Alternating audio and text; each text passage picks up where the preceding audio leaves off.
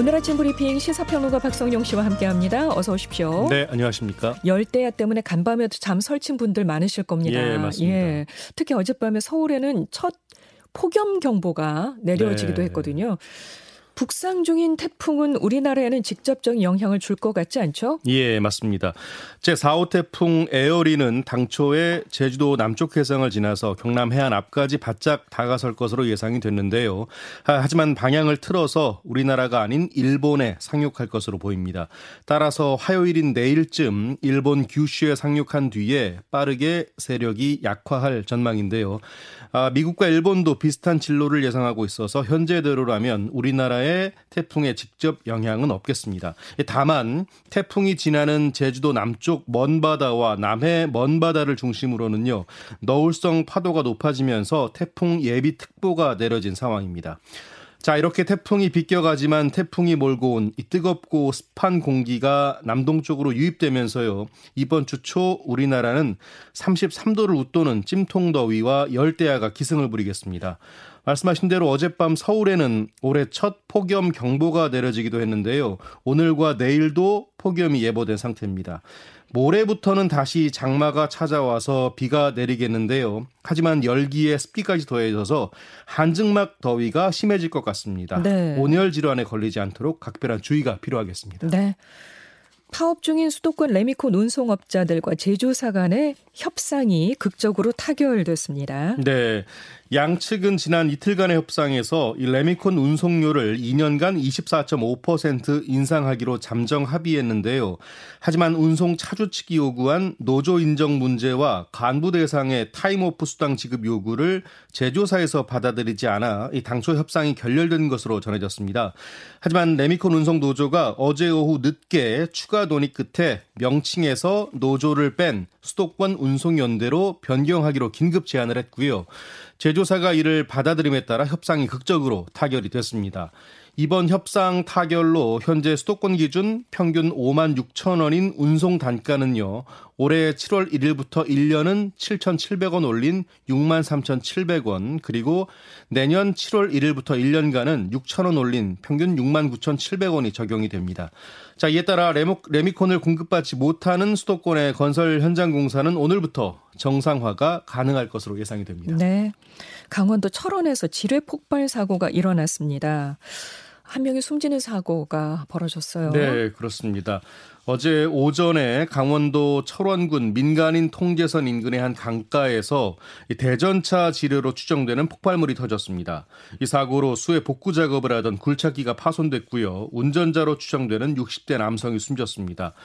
파편이 날아가면서 전선을 끊는 바람에 인근 마을은 오전 내내 정전이 되기도 했는데요. 폭발한 지뢰가 북한 쪽에서 유실된 것인지는 아직 확인되지 않았습니다. 이 민통선 이북 지역인 철원군에서는 지난 2016년 12월에도 도로 공사 현장에서 대전차 지뢰가 폭발해서 덤프트럭 운전자가 숨진 일이 있었습니다. 아, 비가 오면 많이 오면 하천을 따라서 지뢰가 떠내려오는데 이 대전차 지뢰는 물론 발목 지뢰로 불리는 대인 지뢰 폭발 사고도 잇따르고 있습니다. 네, 얼마 전에 장맛비가 많이 왔었잖아요. 네, 이 지역에 그렇습니다. 또 그러다 보니까 이렇게 지뢰가 드러난 거군요. 예, 그렇습니다. 이 때문에 민통선 주민들은 장마와 태풍이 올 때마다 긴장을 할 수밖에 없는데요.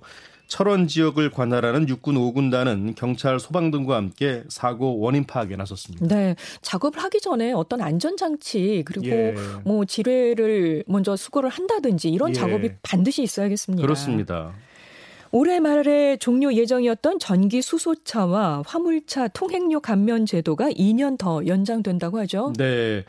네, 정부는 미세먼지 저감과 친환경차 보급을 확대하기 위해서 2017년 9월부터 전기 수소차에 대한 고속도로 통행료를 50% 감면해주고 있는데요. 아, 당초 이 제도는 올해 말에 종료될 예정이었는데 2024년 12월까지 연장이 됩니다. 아, 그리고 화물차에 대한 고속도로 통행료 심야 할인도요. 2024년 12월까지 2년 더 연장이 됩니다. 고속도로 진입 후에 진출할 때까지 운행 시간 중에 심야 시간대의 비율이 70% 이상이면 통행료의 50%를 감면해 주고요. 심야 시간대 비율이 20에서 70%면 통행료의 30%를 감면해 줍니다. 원래 화물차 심야 할인 대상은 통상 10톤 이상인 4종 대형 화물차와 5종 특수 화물차에 국한되는데요. 화물업계 요구를 받아들여 2016년 7월부터 소형인 1종에서 3종 화물차까지로 확대하기로 했습니다. 아, 다만 상습 과적 또는 적재 불량 화물차는 한시적으로 할인 혜택에서 제외됩니다. 아, 정부는 이 같은 내용을 담은 유료도로법 시행령 개정안을 다음 달 11일까지 입법 예고합니다. 자, 근로자가 아플 경우에 따로 수당을 지급하는 상병 수당 시범 사업이 오늘부터 시작된다고 합니다. 네. 상병수당은 근로자가 업무와 관련 없는 부상이나 질병으로 일할 수 없는 경우에 치료에 집중할 수 있도록 소득을 일부 보전해주는 제도인데요. 하루당 최저임금의 60%인 4만 3,960원을 지급합니다. 오늘부터 서울 종로구와 경기 부천시, 충남 천안시, 경북 포항시, 경남 창원시, 전남 순천시 이렇게 6개 지역에서 시범 사업이 시작되는데요. 상병수당을 받을 수 있는 사람은 이 시범사업 지역에 거주하는 만 15세 이상부터 만 65세 미만 취업자입니다. 임금 근로자뿐만 아니라 자영업자 또 고용보험에 가입된 예술인, 보험 설계사 같은 특수고용직 노동자, 플랫폼 노동자, 일용 근로자와 같은 비전형 근로자도 지원 대상에 포함이 됩니다. 시범 사업은 오늘부터 1년간 시행이 되는데요. 신청은 국민건강보험공단 홈페이지나 관할 지사를 방문해서 할 수 있습니다. 그리고 오늘부터 또 청년 신혼부부를 대상으로 매입 임대 청약 접수가 시작된다고 하죠. 네, 그렇습니다. 매입 임대주택은 한국토지주택공사 LH가 도심 내 신축 또는 기존 주택을 매입해서 시세보다 저렴한 임대 조건으로 빌려주는 공공임대주택인데요. 무주택인 청년과 신혼부부 등이 대상입니다. 유형별로는 청년 매입 임대주택 1238호, 신혼부부 매입 임대주택 1324호고요. 지역별로는 서울, 경기, 인천 등 수도권에 1299호, 그 외 지역에 1263호가 배정이 됩니다. 유형별로는 각각 무주택 요건과 소득, 자산 기준을 충족해야 신청할 수 있는 만큼 의의하셔야 하는데요. 이 자세한 내용은 LH 청약센터 홈페이지에 게시된 공고문을 통해서 확인하시면 되고요. 이 자격 요건 내용이 워낙 세부적으로 많다 보니까 예, 굉장히 세부적입니다. 내가 해당이 되는지를 예. 꼭 들어가서 확인을 하셔야겠군요. 예, 꼼꼼하게 체크하셔야겠습니다. 네. 자, 다음 달 말에 당첨자를 발표하고요. 이후 입주 자격 검증 등을 거쳐서 9월 이후에 입주할 수 있습니다. 네. 코로나 후유증의 실체를 확인하기 위해서 정부가 앞으로 3년여간 환자 만 명을 추적 관찰하기로 했다고 합니다. 네. 세계 보건기구 기준에 따르면요. 코로나가 발병한 지 석 달 내에 두통이나 피로감 같은 원인을 알 수 없는 증상이 시작돼서 두 달 이상 이어질 경우에 후유증인 long COVID에 해당합니다. 정부는 다음 달부터 임상과 빅데이터, 후유증 이렇게 세 가지 분야에 대한 연구를 진행하고요. 이후 후유증 관리를 위한 가이드라인을 마련할 방침입니다. 이런 가운데 코로나 신규 확진자가 주말과 휴일 이틀 연속 만 명대를 기록했는데요. 상대적으로 검사 수가 적은 주말에도 많은 확진자가 나오면서 코로나 유행이 반등하는 분위기입니다. 오늘 발표될 신규 확진자 수는 6천 명 안팎을 기록할 것으로 예상이 되는데요. 일주일 전보다 2천 명 이상 많은 것으로 보입니다. 네. 자 그리고 사회적 거리두기가 끝나면서 참 이게 어이가 없는데요. 예. 직장 내 괴롭힘이 다시 증가한 것으로 나타났어요. 그렇습니다. 지난해 기준 114만 명까지 늘어났던 재택근무 근로자들이 회사로 복귀하고 있는데요. 이 정상 출퇴근하는 인원이 늘면서 직장 내 괴롭힘 사례도 덩달아 많아지는 분위기입니다.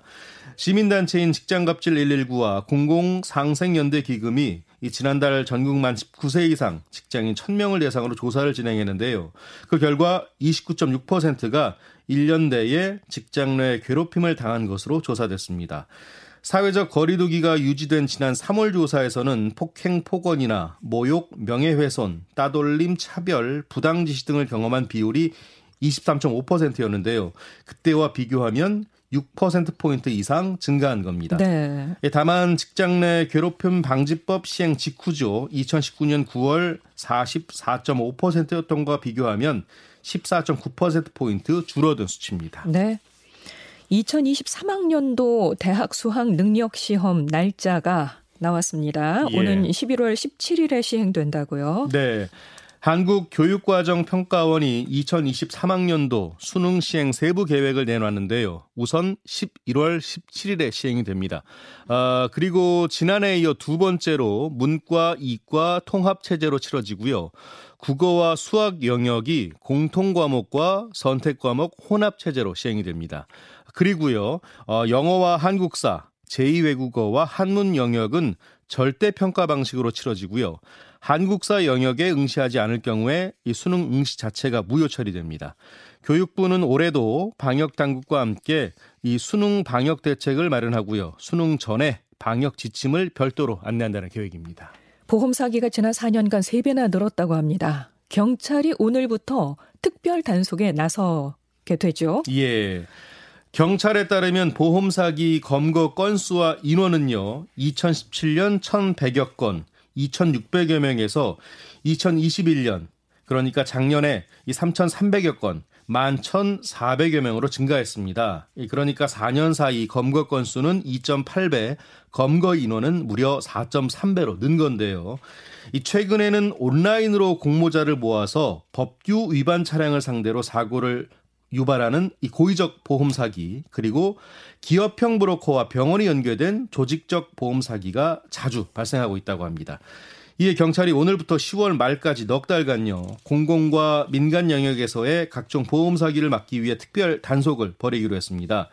이번 특별 단속에서는 시도경찰청의 보험 사기 전담 수사팀이 꾸려지고요. 보험 관계기관의 수사 의뢰 사건을 각 시도경찰청 수사과에서 접수해서 배당하는 이 접수 창구 일원화 제도도 운영될 예정입니다. 네. 어, 수도권 일부 지역에 벌레떼가 출몰해서 주민들이 불편을 겪고 있다고 합니다. 예. 저도 어제 발견했거든요. 아, 그러셨습니까? 예. 이 얘기 좀 자세히 전해 주시죠. 네. 아, 최근 서울 은평구와 경기도 고양시 등에서 털파리떼, 이른바 lovebug가 기승을 부리고 있는데요. 어, 해당 온라인 주민 커뮤니티에서는 이 lovebug가 집안으로 들어와 피해를 겪고 있다는 글과 사진이 잇따라 올라오고 있습니다. 이 lovebug의 정식 명칭은 Plecia nearctica인데요. 중앙아메리카와 미국 남동부 해안 지역에서 발견되고요. 1cm가 조금 안 되는 크기의 파리과 곤충 등입니다. 파리과 곤충 등입니다. 이 짝짓기 하는 동안에는 물론 날아다닐 때도 암수가 쌍으로 다녀서 lovebug라는 별칭으로 불리는데요. 어, 독성도 없고 물지도 않아서 질병을 옮기지는 않는다고 합니다. 하지만 특유의 생김새가 혐오감을 주는 데다 사람에게도 날아드는 습성 탓에 시민들이 큰 불편을 호소하고 있습니다. 이에 지자체 보건소의 방역 담당 부서가 이 자율방재단과 함께 긴급 방역에 나섰습니다. 네. 어, 이렇게 lovebug가 올해 들어 갑작스럽게 증가한 구체적인 이유는 아직 확인되지 않았는데요. 다만 습한 날씨의 영향이 큰 것으로 분석이 되고 있습니다. 아무래도 뭐 독성이 없고 사람들에게 큰 피해를 주지 않는다고 해도 예. 때로 모여 있으면은요. 그렇습니다. 아 정말 아이들도 굉장히 많이 놀라고 예. 그리고 그 자체가 피해죠, 사실은. 예, 맞습니다. 예. 보이는 것만으로도 혐오감을 주죠. 네, 예. 방역 단체가 어떤 조치를 좀 취해야 될 것 같네요. 네. 지금까지 시사평론가 박성용 씨 고맙습니다. 고맙습니다.